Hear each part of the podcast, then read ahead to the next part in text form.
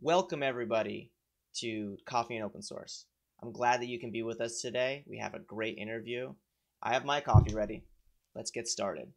So, today, my guest is Claire Novotny, Executive Director of the .NET Foundation. Say hey, Claire.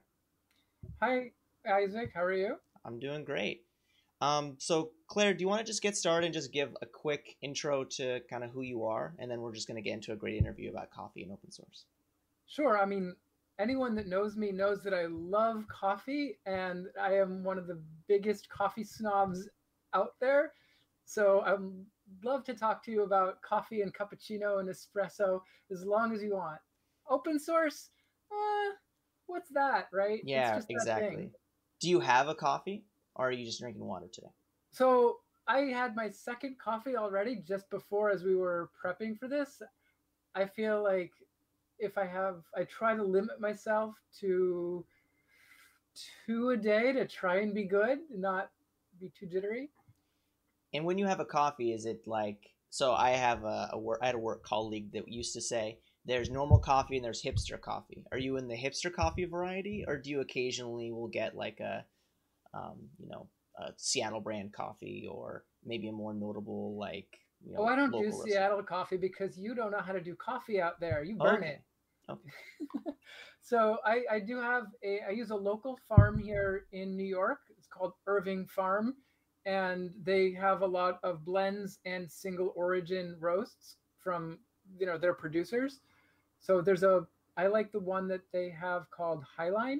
Oh, okay. It's a lighter, crisper uh, bean, and it makes a very nice espresso. So that's that's so you prefer an espresso. Well, I kind of go Italian style. I'll do my cappuccino in the morning up until 11 or so. And then in the afternoon, I'm going to go straight to the espresso. Yeah, my wife and I recently got into the habit of, of doing cold brew, which is basically just brew coffee and let it sit in your fridge overnight. Um, uh, there's more to it to that, but it's so strong and I'm not like I don't prefer like the really really bold flavors. So I just drink it as fast as possible. So I'll I'll do that with Thai tea. Yeah. And you know, I'll take a, a quart of water, boil it, and then add a whole bunch of Thai tea to it, and then let it sit there for about and sugar. You need a bit of sugar. Let it cool for two hours, with the tea in it, so it's going to get nice and strong and steep. And you got to filter the tea out and then chill it overnight. And then there you go. Thai iced tea, and you don't have to pay four bucks for it at a restaurant. Well, yeah. Well, yeah, that's coffee, tea, any beverage. Like I've I've talked to my wife about this. Like anytime you like as someone who knows how much like for instance like uh you know a glass of soda costs, like actual like how much it costs for the syrup and the carbonated water and the fact that you get charged six bucks for it um, yeah i i get the evil looks every time because i it's crazy I, and i love water. seltzer and so one of the things that i've had for years is a soda stream yeah and i have three or four liter bottles in the fridge and i never really use any of the flavor packets but constantly keep mm-hmm. the soda full and it's just something I prefer. So yeah, I don't need to go spend tons of money on bottled water and be wasteful. Well, yeah, and what people probably don't realize is that there's nothing better with like uh, a gin or a vodka or any other alcoholic beverage, if that is your decision to drink, than with a nice seltzer. Or just cut up cut up a lime, squeeze some lime in yep. it, and you know just a bit of lime juice and seltzer. Nice and refreshing on a hot day. Yeah. All right. Well, I think we can talk about beverages all day, but I think the real reason why people, uh, you know, want to hear from you is talking about open source, right? Sure. So you mentioned that you're uh, the executive director of the .NET Foundation. Um, we can talk about that in a little bit, but I want to get more. I know I want to talk more about you and kind of how you got started in open source, right? So, do you remember the first time open source was approached by you? Like, whenever, like the first time you came across open source, you're like, "Oh, this is interesting." So I think I was casually aware of open source. I mean, I've been aware of it a very long time, but and I've been involved with computers for ever. And as a developer in the 2000s, as a professional developer in the 2000s and later it's always been there. I mean even in college i remember slackware linux was a thing and you would get a cd with the code to linux on it. And it was the cool thing to do then was to compile your kernel. Like i don't know you you would do the make config or whatever you'd answer 40 questions about what kernel options and flags do you want? And then, I don't know, 20 minutes later, you'd have a shiny new kernel that you could boot. And I guess that was open source, right? I mean, that was kind of the way that open that was my perception or intro to open source was, you know, pretty much Linux, and that was with the general public license, you know, GPL code. You could be had to be careful about it because, you know, you the viral nature of enabling like big changes is this going to affect my stuff and you may not want to do that and, and it, i should also add that i have always been more attuned to copyright and licenses than most given that my mother is a copyright lawyer oh okay. so my mother does copyright trademark and patent law or you know and as a kid growing up whenever I might happen to say, show an interest in certain software that may not have been properly acquired, she would always give me a look and say, you know, that's wrong. You can't do that. And I'd get the lecture about how it's stealing and how it's wrong and you have to pay for stuff. So it was something that I've been attuned to for a very long time. And, you know, it, has been, it's certainly been helpful throughout. Yeah, but, that, that's very interesting. But in the Microsoft space, it was one of those things I've been using .NET since the very beginning, and it, open source wasn't something we thought about for a long time. It wasn't until 2005, six, seven, when parts of MVC became open source that it really started to even become interesting. Yeah. But even there, there wasn't much you could do with it. It was, all right, so there's code there. Okay, sure. And at the same time, you had sites like Codeplex and other projects that were on SourceForge that would create their code in the open. Mm-hmm. From the very beginning, I was in, I was uh, helping out with programs like RSS Bandit, which yeah is a newsreader application that I still use to this day. I am dependent on it and I will not give it up. It is running on .NET Core 3. I will get it on .NET 5 as soon as in, I get some control updates. Um, but the it was an open source project. It was just a way to jump in, get stuff working, get features working, and participate. This was all using CVS or Subversion or both at one point into SourceForge and would just get stuff done. But you didn't really have a lot of libraries in the open then. It was yeah. a few applications and I dare say there it was hard to say that there was a community yet. Sure. Yeah. Because now I, it's, I think it's pretty obvious that like open source is synonymous with community, right? I think one of the interesting things that you brought up. Um, so when you were younger, were you a bit of a tinkerer? Did you do the whole take apart your computer, put it back oh, together? Oh yes. Uh, yep. So my father worked at Digital okay. Equipment Corporation and in Maynard and Hudson, Massachusetts. So we had computers in the house from a very early age. He was he back in those days. You were allowed to bring computers home from work for personal reason, for personal use, because and so we were on DECnet. I mean, I remember we were connecting he was we were doing ASCII art from some of the DECnet sites that were there. That's awesome. It was kind of cool as a you know someone in elementary school. Yeah. And later on, I remember we had some 386 or some I don't know maybe it was a 286 something, and I would open the case up. I, you know, my screwdrivers, I'd Phillips heads, and I would take them apart, and my mother would walk by in horror because she would say, "What did you just do to the computer?" Yeah. Meanwhile, my father would walk by and say, "Ah, don't worry about it. She'll put it back together again. It's fine." And yeah. you know, it was. I always was always curious. I want to know how did it work? You know, what did it take? And then that went from the hardware to the software. Yep. I would read the code books in school. The, the library, I don't know if you remember this, the library had books like a lot of it were basic at the time, like yep. basic language, basic, basic yeah. right? But you'd have lines like 10, 20, 30, 40. It would be tens yeah. of thousands of lines of code that you could type in and figure out how it works. Mm-hmm. So I would I would check those out of the library and play with them and figure it out, and I just audit to myself. Yeah, it's it. I it, when I have these conversations with with people in tech, it's always like my parents got a computer and I took it apart a thousand times. And once I figured out how the hardware worked, I started either you know building websites or you know people maybe some people started on basic if they started programming a little bit earlier. But it all ends up I was always taking apart computers. And I remember when I was younger, I I was so we didn't get a computer until I was like a sophomore in high school. And I remember just bothering my parents over and over and over again and we finally got one. And within two days, it was completely taken apart.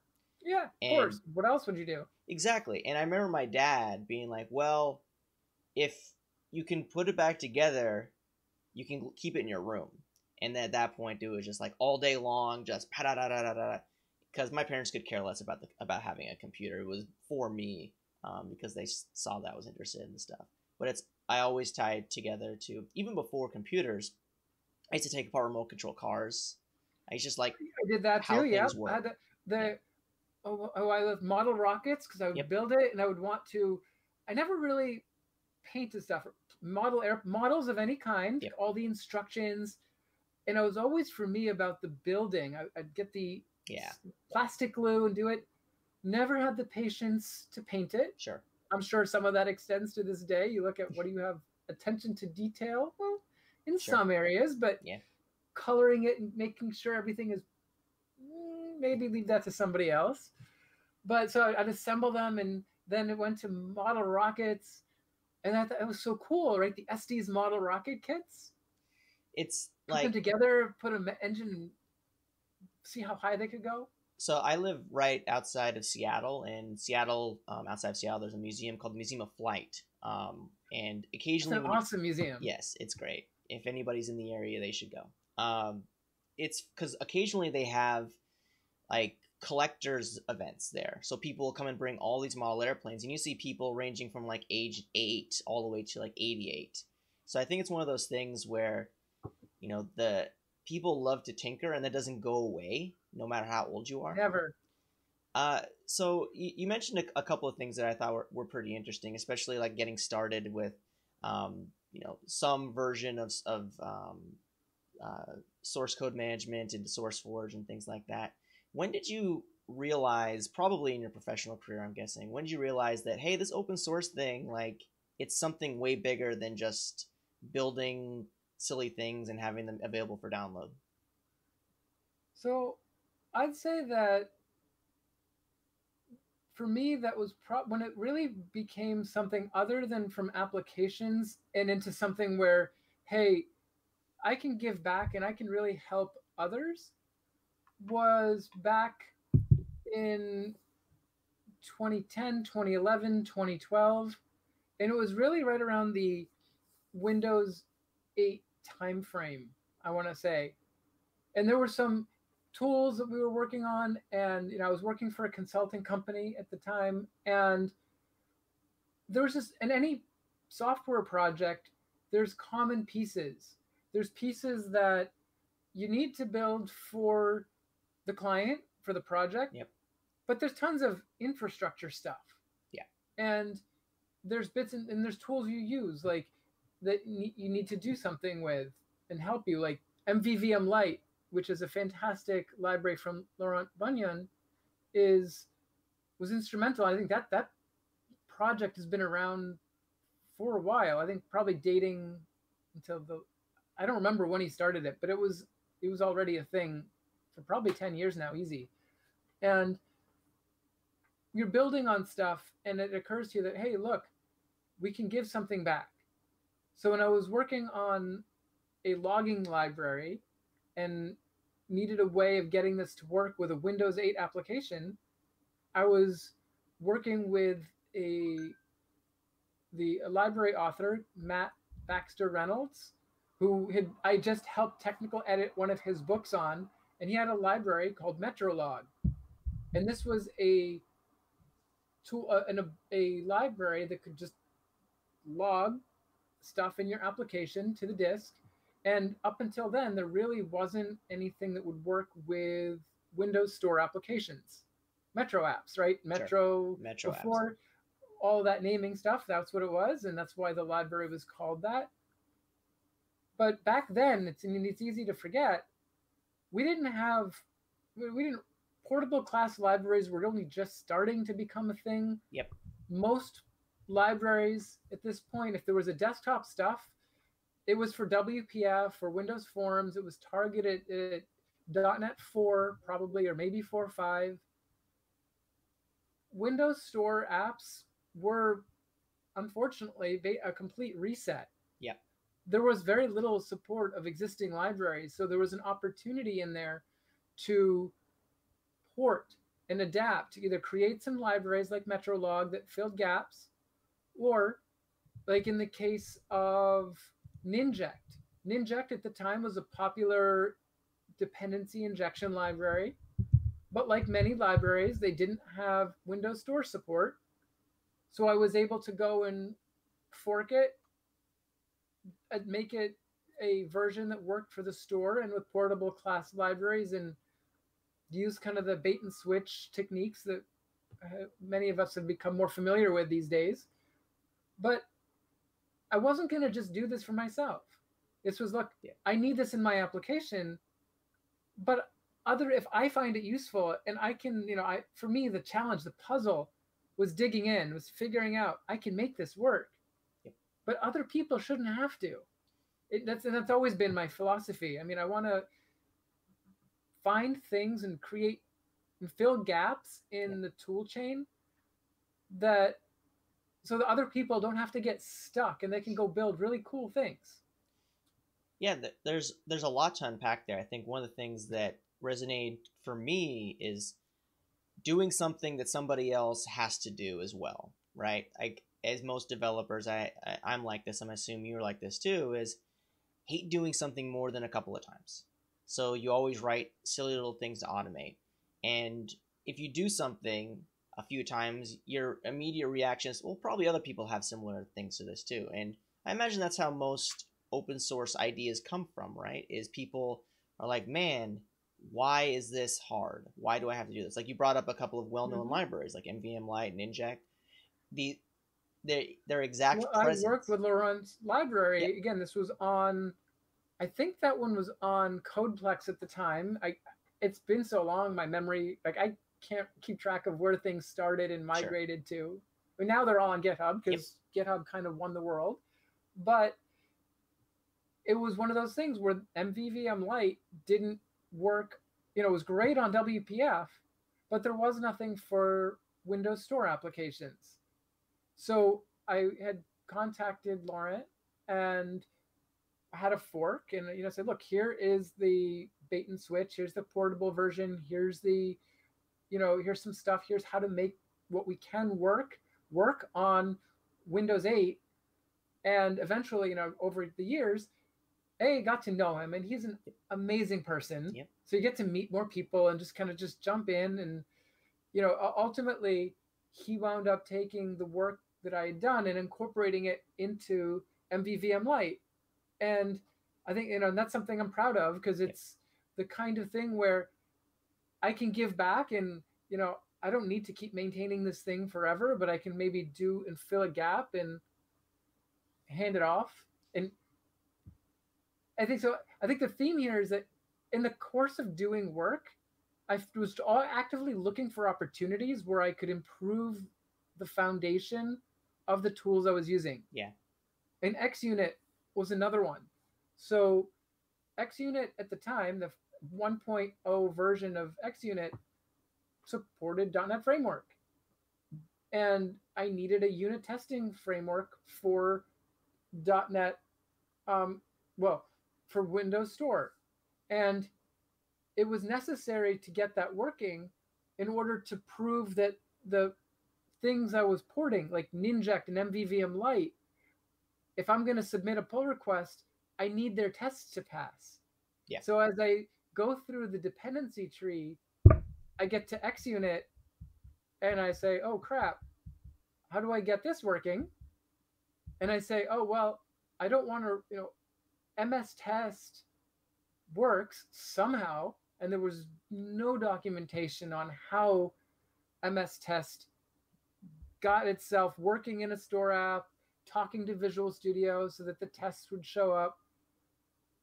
It worked, but I actually then took the time to dive in using Reflector and other tools to reverse engineer how did this work? Yeah.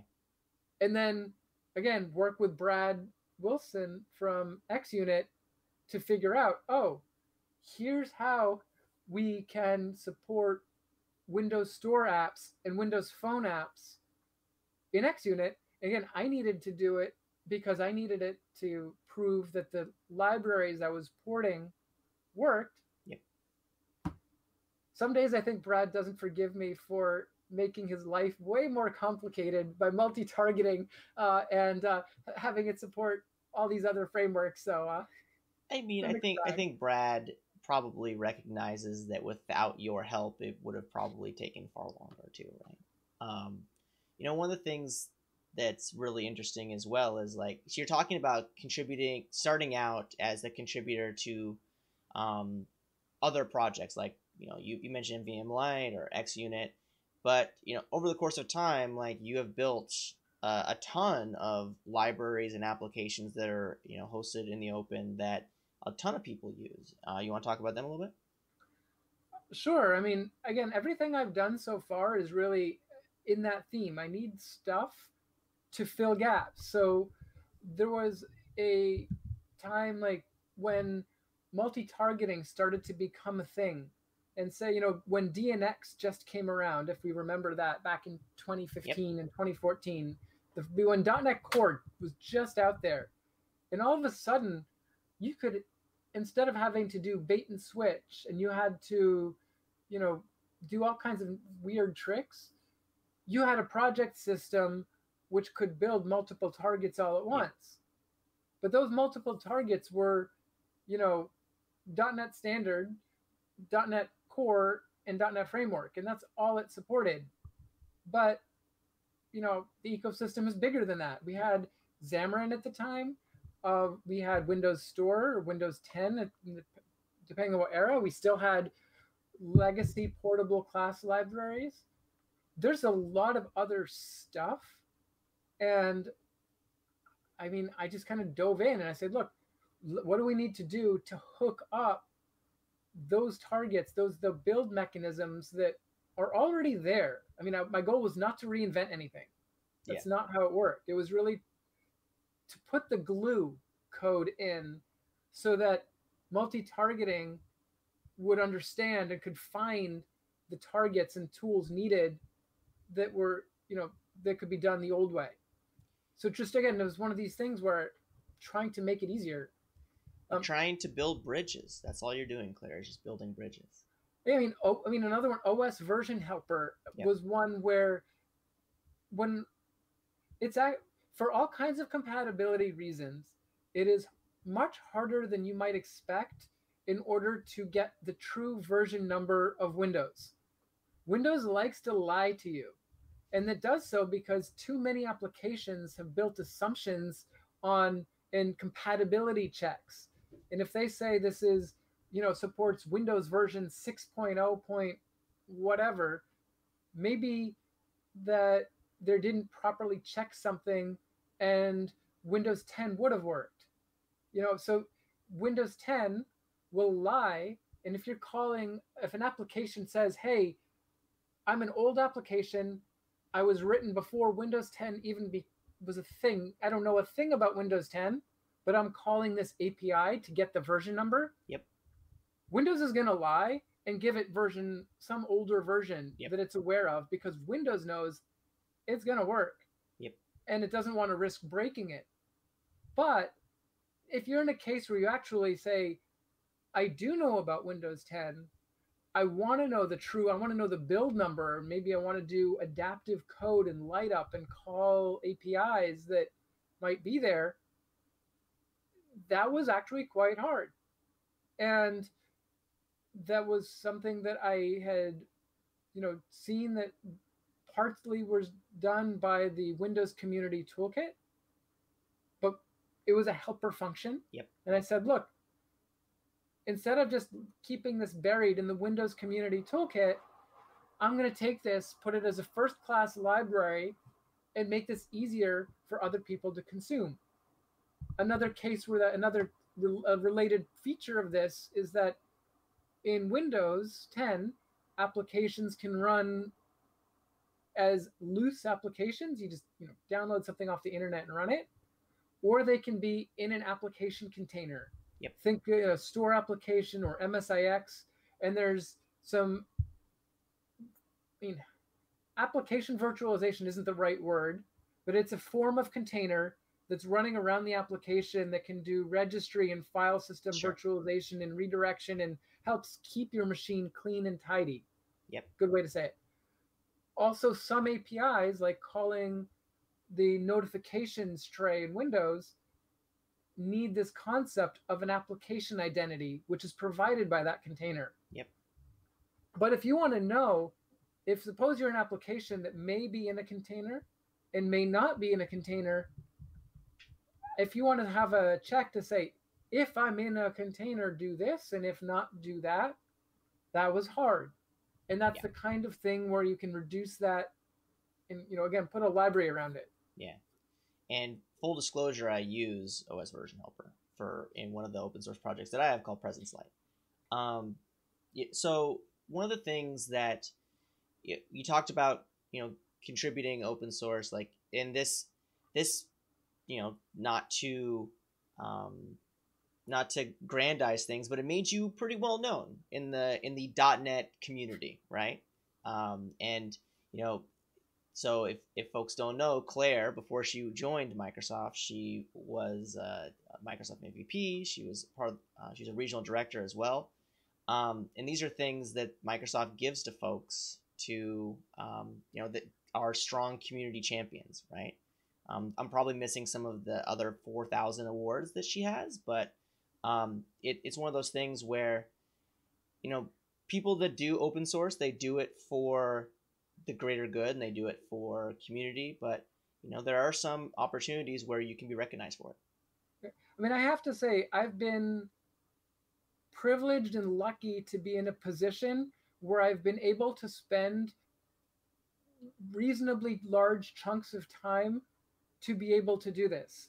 I mean, I definitely love to be able to give back. I love to be able to help others and unblock others succeed. But it was because I was able, in large part, because I was able to do that as a consultant, Yep. and because I was able to consciously split off, hey, here's client deliverables from here's, you know, client subsidizing open source work because it's non-business logic, and being able to do that, you know, it, it's a line you have to walk, it, but in it's not. I've never been in a position. I've never worked for myself. I've always worked for other companies. Mhm. So I recognize that it can be challenging to monetize and make money off of open source and spend a ton of time there.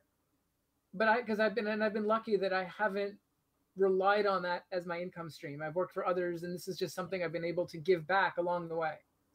yeah that's great and i think one of the things that's really important to call out is that when like i i use the analogy even though i'm not a huge fan of it like the standing on shoulders of giants thing right? Where if you give back you know potentially hopefully the people that are using your stuff in the future will give back. That's what happened with me. I imagine it's what happened with you and, and a lot of other folks. And you know when you become did you want to say something? Okay.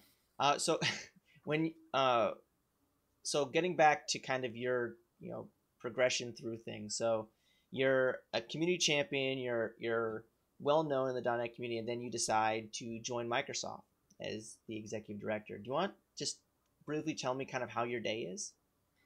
Sure. So I mean, no two days are the same. I'll say that, and that's one of the things I love about my job. I mean, is a you know as a PM, we do so many different things, and it's a lot of you know cat herding is a good example. Sure. But I will start with day usually by checking on the news and Twitter, kind of seeing what's going on. You know, it's the modern edition of reading the morning paper or papers, yep. right? Yeah. What's going on? I'll check my GitHub notifications and try to see what I can and mark a lot as read. Maybe take some action, like the pointy clicky stuff that doesn't require focus time, right? Sure. Like yeah. we all know what that is, right? Like I, my brain doesn't need to work, but I can point and click. I can review a PR, a small one. I can merge it.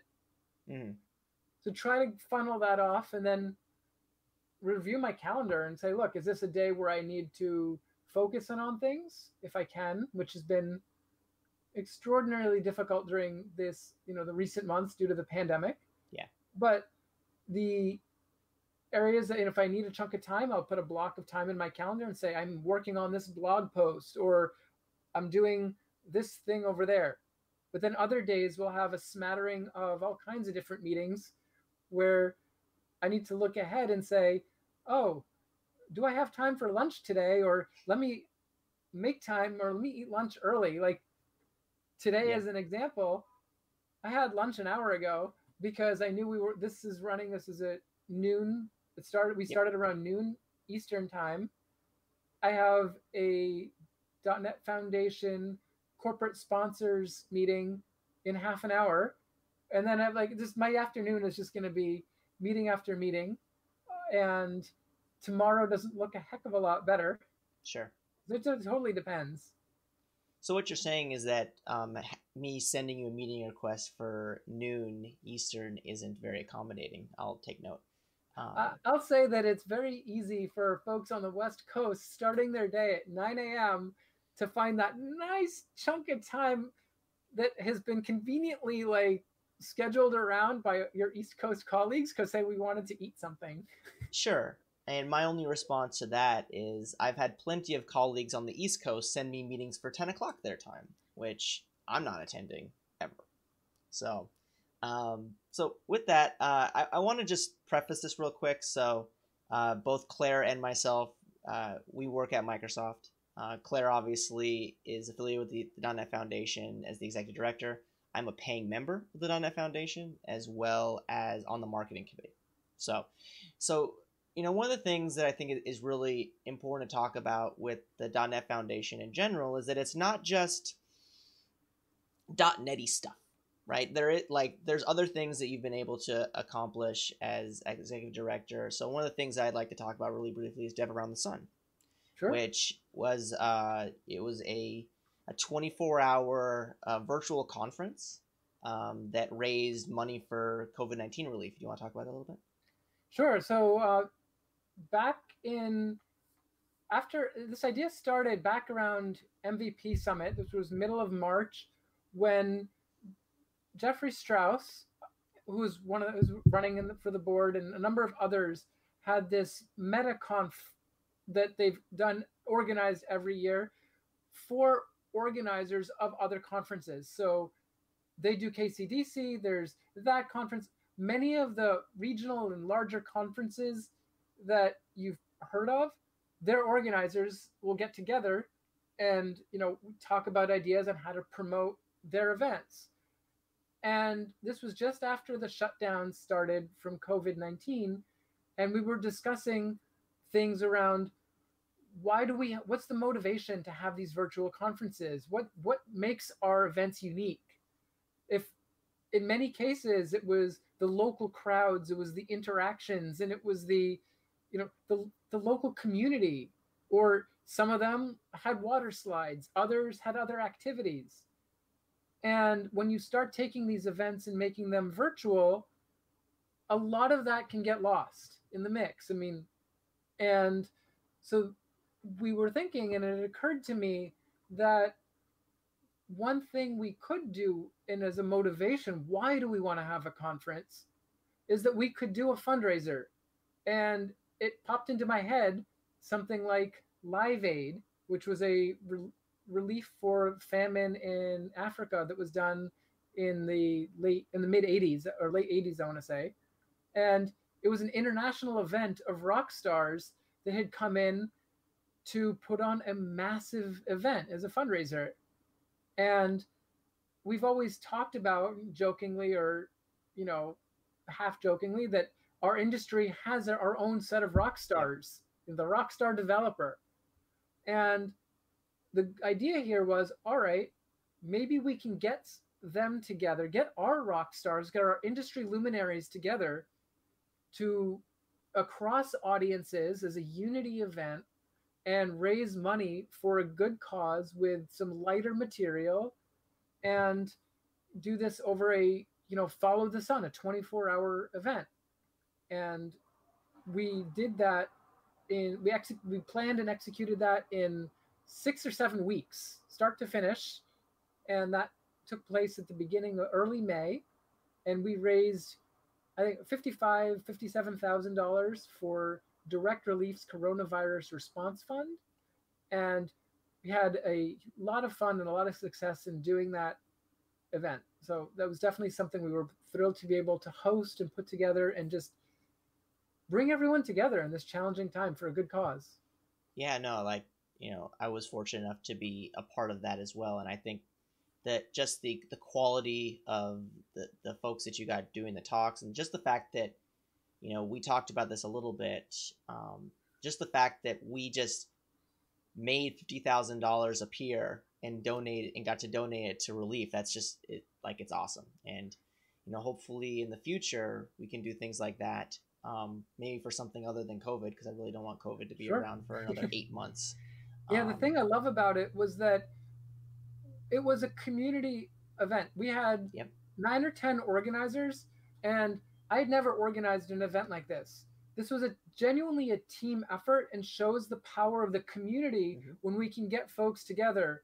You know, we had and you know Jeff and jo- Jon- Jonathan Strauss, uh, so Jonathan Mills and Jeff Strauss, Heather Downing, uh, Sarah Cooper with some graphics. You're on there. Chris Fanos is PM, and Christina Alden on some PR and marketing, and you know, and Jeff Fritz with his amazing live coders uh, production staff, and I'm sure I'm, I know I'm missing others, but this was one of those things where that shows the power of what people can do when they can come together to get it done. Because no one of us had that we were all had day jobs. None of us quit what we were doing to do this. This was all squeezed in along the side and shows again like when the community comes together we can do awesome things. Yep. And that's definitely something that we're trying to provide that platform for in the foundation where we are trying to empower the community to run with some initiatives whether it's through funding to make things happen project support the foundation itself strives to make the .NET ecosystem healthy mm-hmm. it tries to get some outreach and really just make things better. What that specifically means is really up to the community and the board. Yep. The board is there. You know, many like many people like to ask, so what is the .NET Foundation? What does it do? What is it like? Why do I care? What are you? What have you been doing?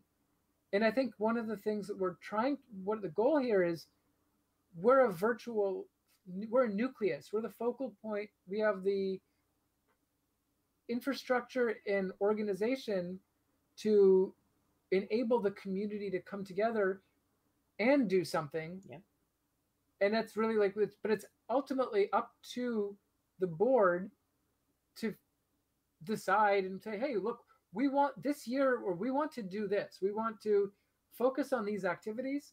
Let's encourage and enable the community to come in and participate in discussions in hosting events. Yeah. there's been some awesome stuff that's happened. So even more recently james montemagno and jon galloway have put together a series of virtual meetup groups to try to amplify the existing virtual community using our global channel and platform in our marketing. Now, it's true that both of them do work for Microsoft. However, they're not working for the foundation as Microsoft employees.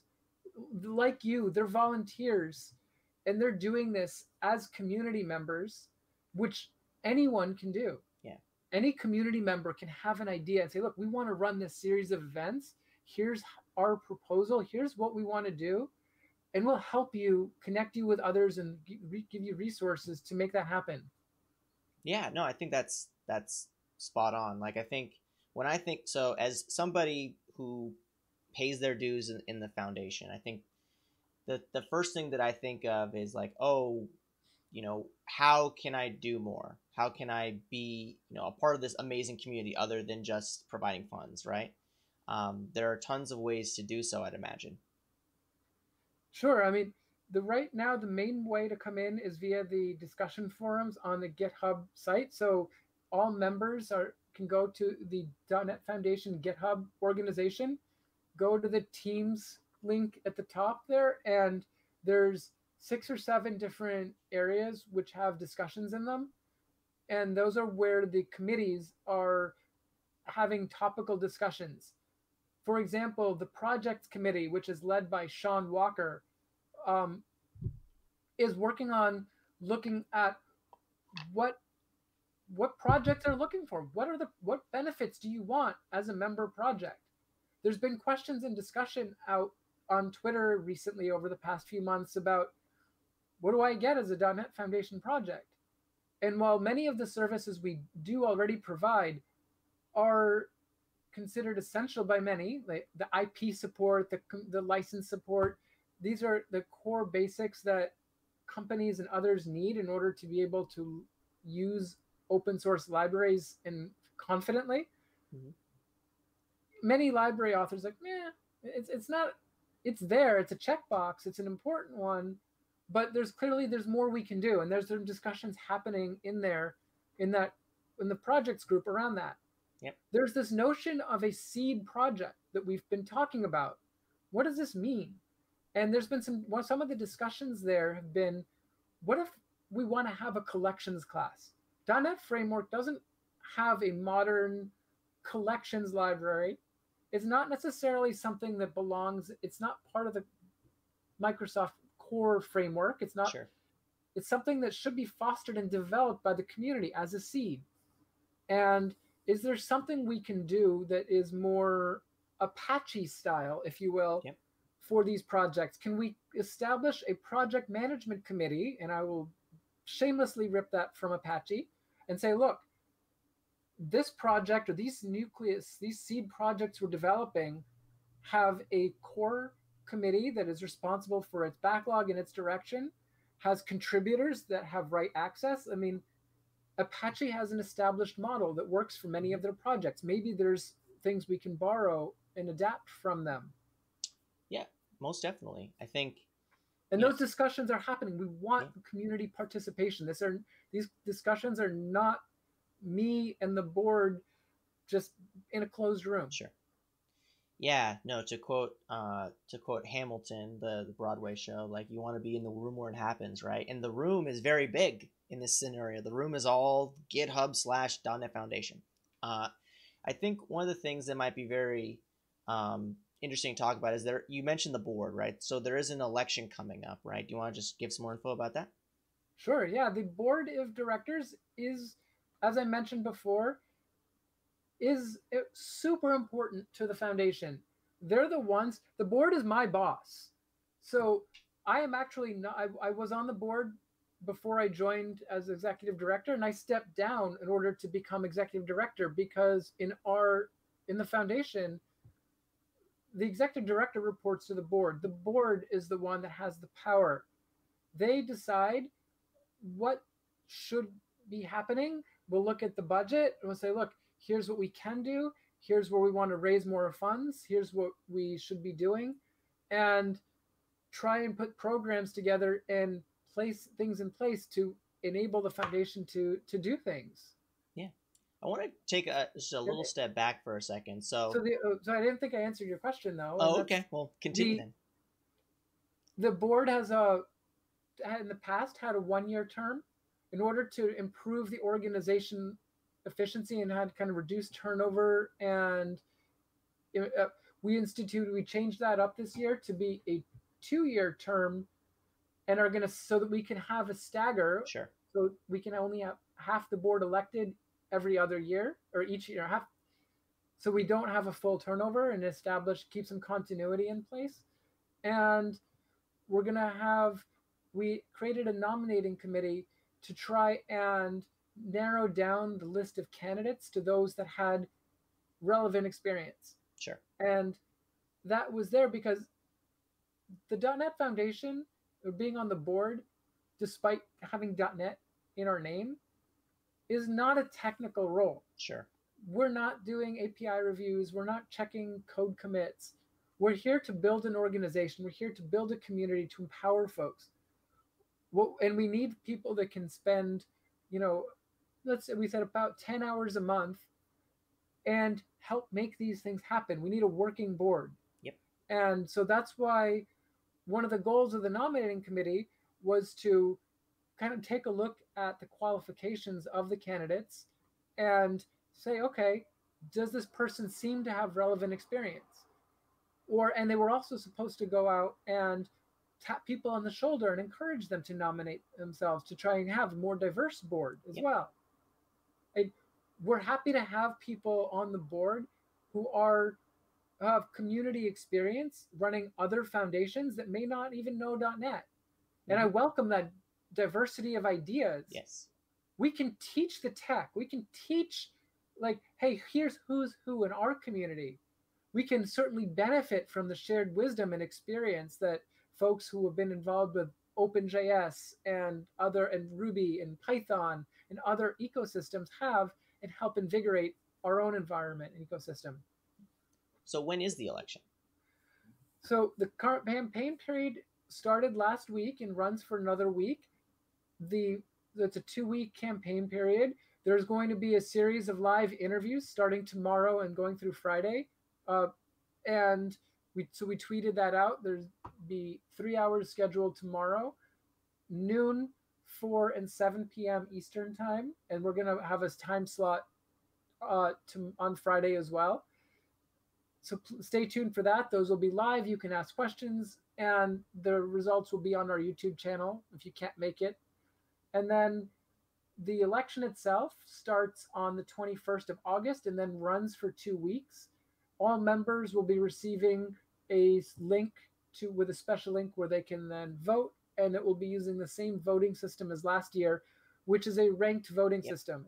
You can the only way you should be voting, if I should yep. just be honest, the only way you should be voting. I look, uh, so yeah. results will be available by the first week of August, and the first board meeting with the new board is scheduled for the third. I want to say August 13th or 16th. That's the whatever that Thursday is that week. Okay. So so what I'm hearing is that there's not going to be a uh, candidate debate. Like in some politics you'll have like this huge list of folks and they just say terrible things about each other. That's not going to happen?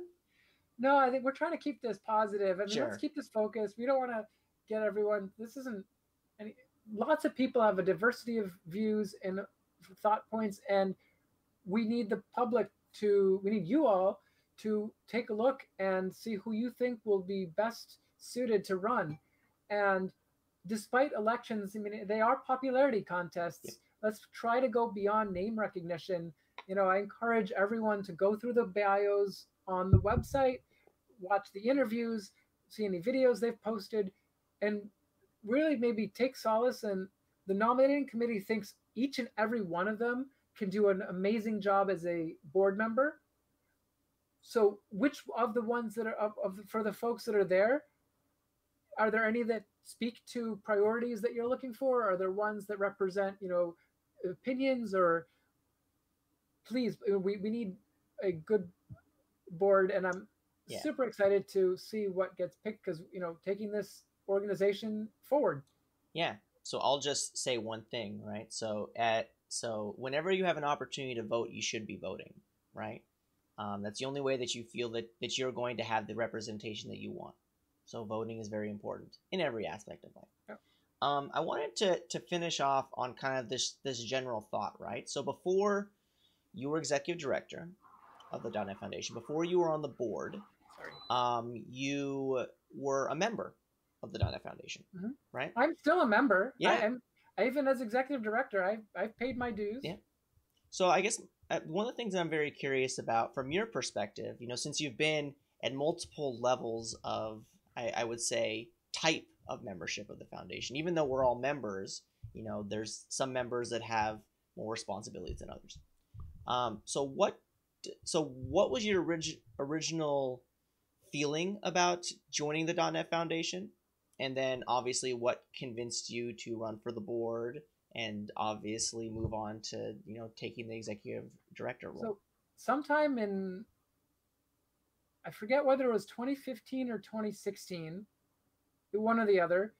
I was at the Connect conference, the Connect event that Microsoft put on in New York, and I was one of the, you know, I was lucky to be invited on site. It was it's prim, it was primarily a virtual event, but there were a small number of folks here, and I bumped into my friend Martin Woodward, who was the executive director of the foundation at the time, and I you know I'd known him for a number of years from my time at Microsoft in the past and just in the community, and I asked him, you know, I said, "Hey, Martin, I want to do more. How can I do more? How can I get more involved in the foundation and find see how it can either be more impactful?" And he suggested uh, that I can join the advisory council, and that's a, a group that is a provides feedback to the executive director and meets, you know, roughly monthly on that note. So I was a advisory. I was on the advisory council for a couple of years, and then when there became an opening on the board, it, I think in 2018, sometime after a uh, previous community director had stepped down, I was nominated by the board to be that community director. Because the, the in the in the past, the foundation was three board members and the executive director, where two folks were from Microsoft. It was Scott Hunter and Miguel de Icaza. The community member for a while at the time was Rachel Reese. Rachel had stepped down. She didn't. She wanted to pursue other things, and I, you know, they came to me as someone that had been actively participating in the advisory council and helping set up a lot of our the foundation's infrastructure. And I was more than happy and honored to be able to join and help out. And again, how can I have more impact? How can I be more useful to the organization? That's that's great. I think it you know goes back to the entire conversation we've had about being a part of a community and putting yourself in a position where you're going to be helping others because without any of this stuff like we're all just doing our job like i i think you might have even mentioned earlier like there's not a lot of money in open source and you know the, the companies and the entities that have been able to be successful like that's not the norm right that's very well, much i mean well we look at red hat and you know their amazing sale to ibm i mean red hat certainly figured out how to make yep. money in open source but I think there's more work we can do as a community to try and figure out some solutions to these challenges. I mean, it's definitely something we need to look at long and hard at. So, what would you think is kind of the overall responsibility of the foundation?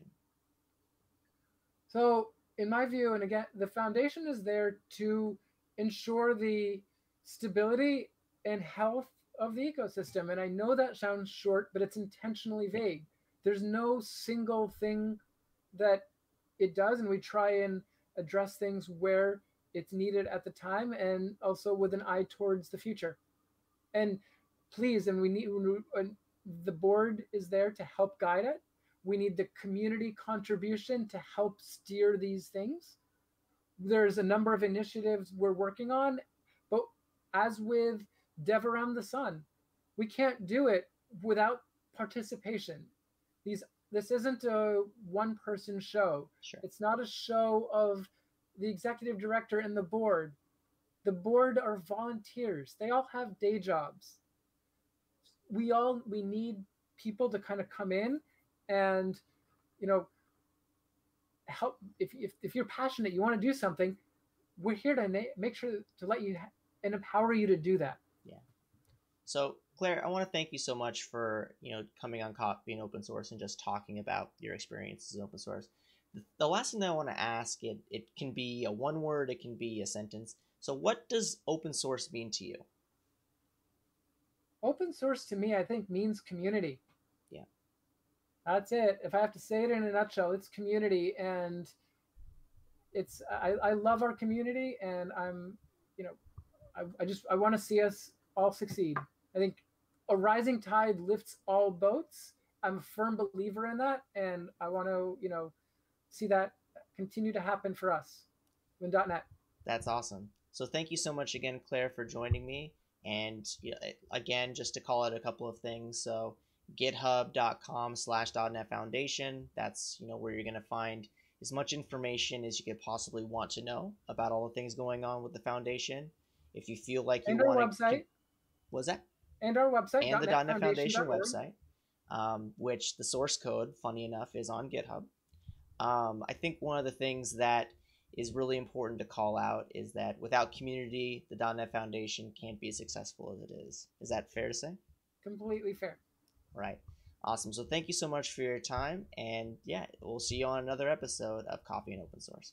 Take care. Thank you.